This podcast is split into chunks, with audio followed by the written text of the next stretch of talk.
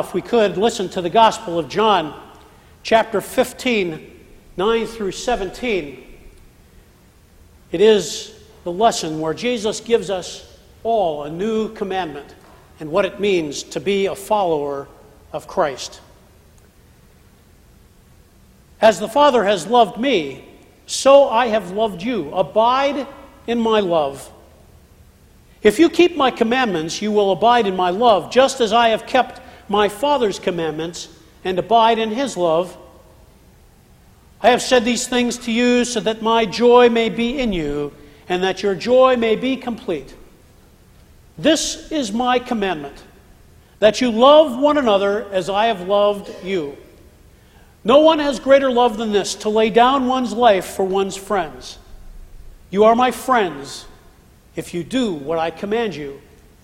I do not call you servants any longer because the servant does not know what the master is doing, but I have called you friends because I have made known to you everything that I have heard from my Father.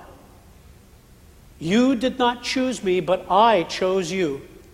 And I appointed you to go and bear fruit, fruit that will last, so that the Father will give you whatever you ask of him in my name.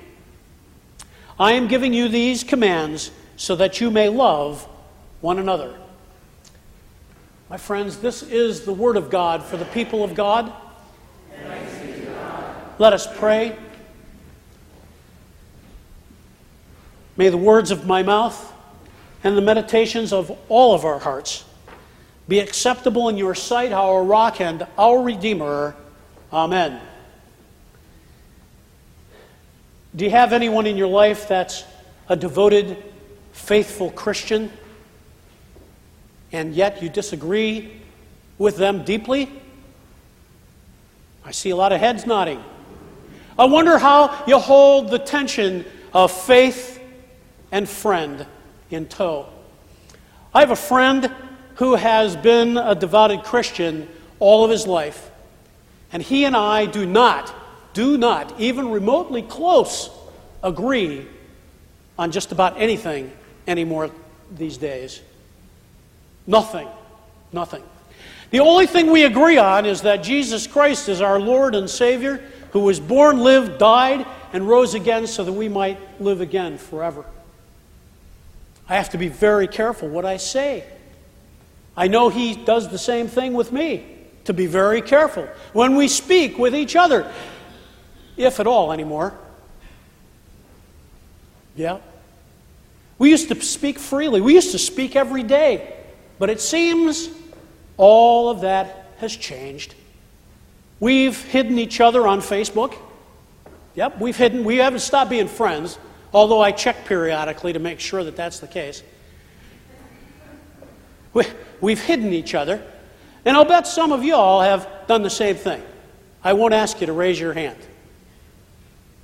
Today, today Jesus calls us friends. Friends, not acquaintances, but friends. That's so cool. I'm a friend of Jesus.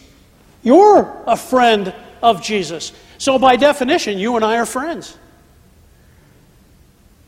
That's right. In the current climate of mudslinging and that's being thrown all around us, I have forgotten the definition of friend. That we love one another as He loves us.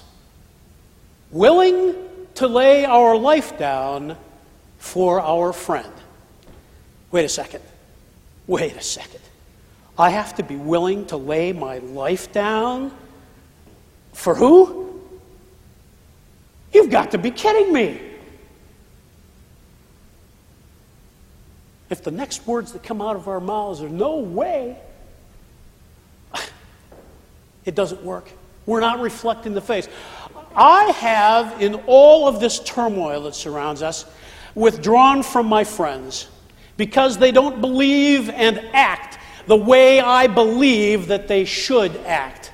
I confess that I have let the turmoil of the day entice me to dig in my heels, clench my fists, tighten my jaw. And they have in turn as well. We have not borne the first fruit that abides in Christ.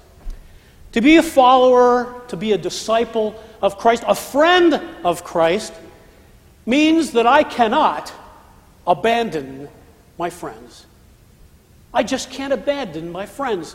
I must be willing to lay my life down for them. I must love them like Jesus loves me, a Savior that has never abandoned me.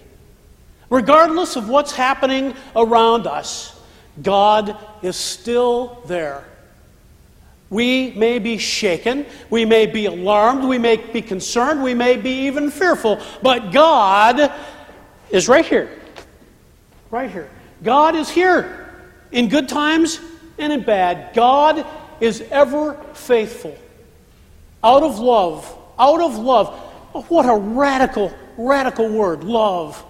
A love which has no bounds, a love that reveals how much God truly loves each and every one of us. It's out of His sacrifice and love that we come to this table. This table right here, the table that He sets for us, the table that He invites us to gather at, to eat at, in remembrance of what He did to us, for us, for, to celebrate a new life that He now provides for us, a life that He is even willing to give as sustenance. And all we need to do is work to do His work and answer His call. Have faith and do the work that He calls us to do. But it's at this table that we remember what He did for us because He chooses us. He chose you. Our Savior chose you. And you? And you? Can you believe it? A Savior chose you. I can. Savior chose all of you. Savior chose you, even somebody from Tennessee. Savior chose you.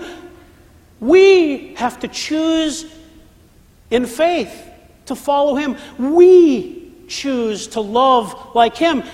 But it's at that table that's behind me that we remember His love that He has for us yesterday, today, and tomorrow. That's the kind of love a friend has. A friend never leaves us. Friend never abandons us, no matter what we say, no matter what we do, no matter how we feel. So come, my friends, come now to this table. Come now to this table. Be nourished, be fed, and receive his drink so that we are never hungry, so that we never thirst.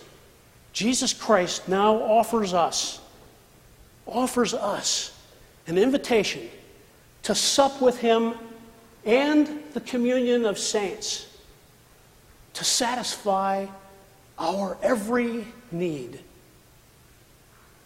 Amen. Let us pray.